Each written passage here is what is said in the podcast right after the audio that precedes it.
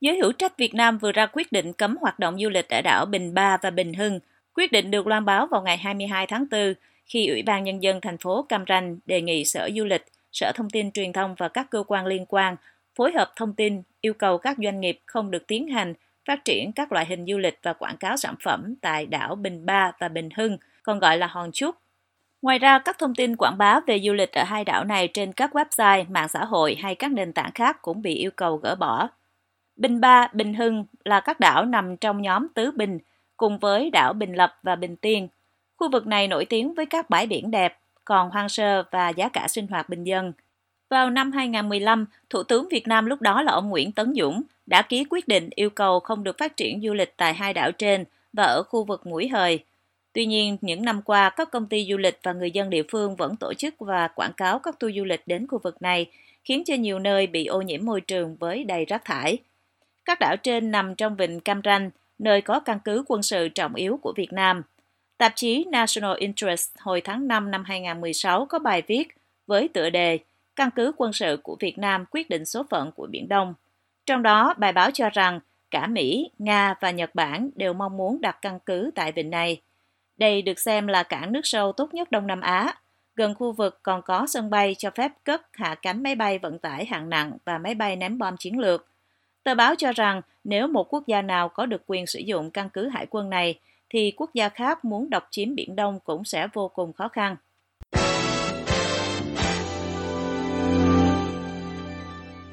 Cảnh sát biển của Việt Nam và Trung Quốc vừa có cuộc tuần tra liên hợp ở vùng biển lân cận đường phân định giữa hai nước ở Vịnh Bắc Bộ từ ngày 19 đến ngày 21 tháng 4.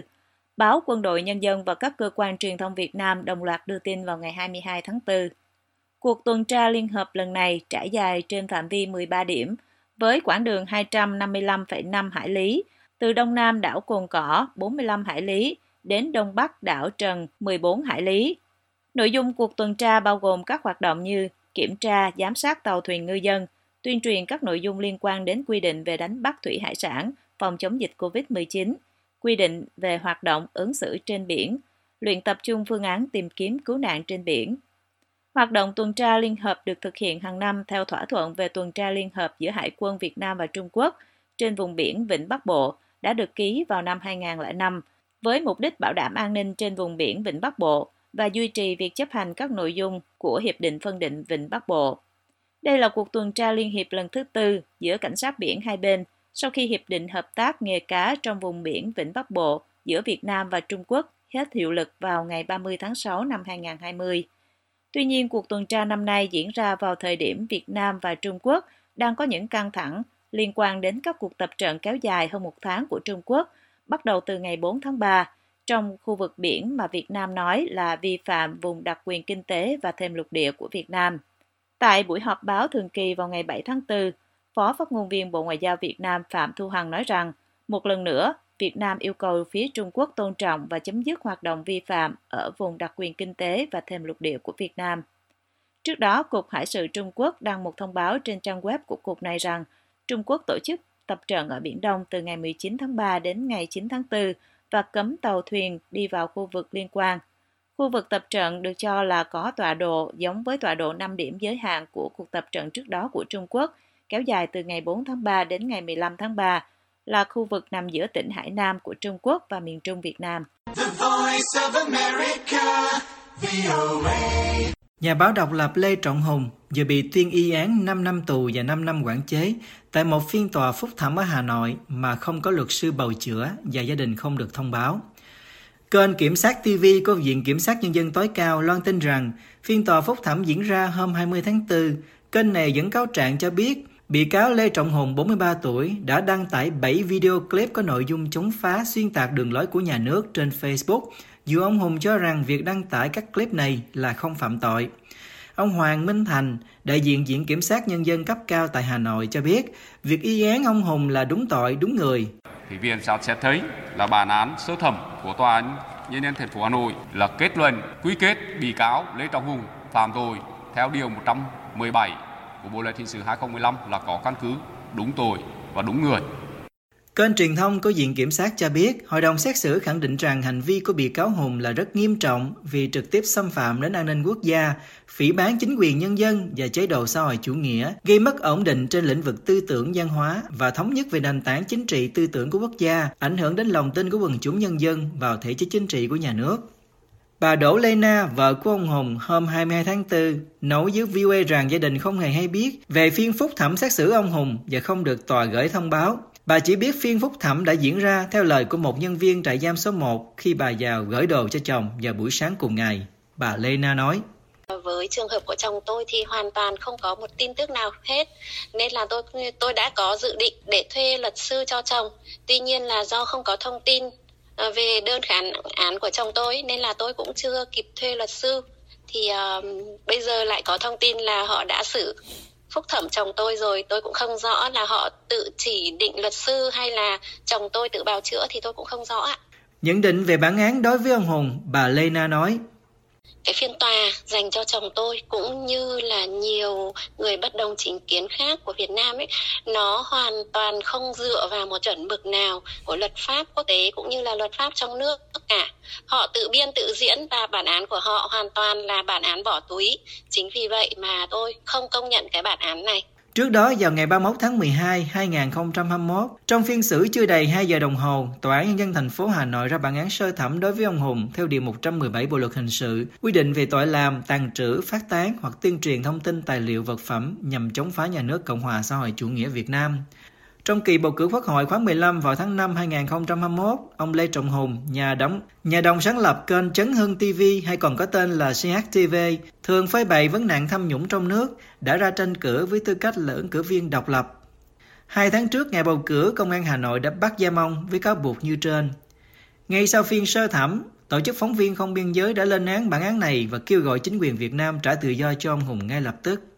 Ông Daniel Basta, người phụ trách châu Á Thái Bình Dương của tổ chức phóng viên không biên giới, nêu nhận định bản án gây sốc 5 năm tù của ông Lê Trọng Hùng một lần nữa cho thấy hệ thống tư pháp của Việt Nam hoàn toàn thiếu độc lập và sự hạn chế của tòa đến mức nào khi thực hiện mệnh lệnh của đảng Cộng sản cầm quyền. Các tổ chức quốc tế như Ủy ban Bảo vệ ký giả, Tổ chức Theo dõi Nhân quyền cũng lên tiếng bên vực cho ông Hùng và kêu gọi chính quyền Việt Nam phóng thích cho ông.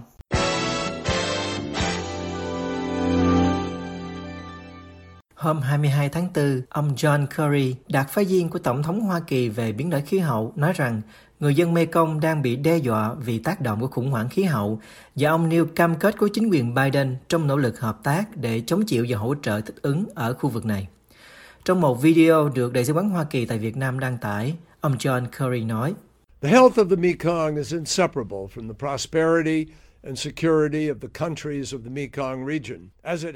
sự sống của con sông Mekong không thể tách rời sự thịnh vượng và an ninh của các quốc gia trong khu vực Mekong. Trải qua nhiều thiên niên kỷ, dòng chảy tự nhiên của sông Mekong làm cơ sở cho an ninh lương thực và năng lượng khu vực, tăng trưởng kinh tế, đa dạng sinh học độc đáo cũng như sức khỏe con người. Là một phần trong cam kết của chúng tôi đối với khu vực Mekong an toàn, thông thoáng và thịnh vượng, Hoa Kỳ cùng với Campuchia, Myanmar, Lào và Việt Nam đã khởi động đối tác Mekong Hoa Kỳ nhằm hỗ trợ quyền tự chủ độc lập kinh tế và tăng trưởng bền vững của các đối tác Mekong.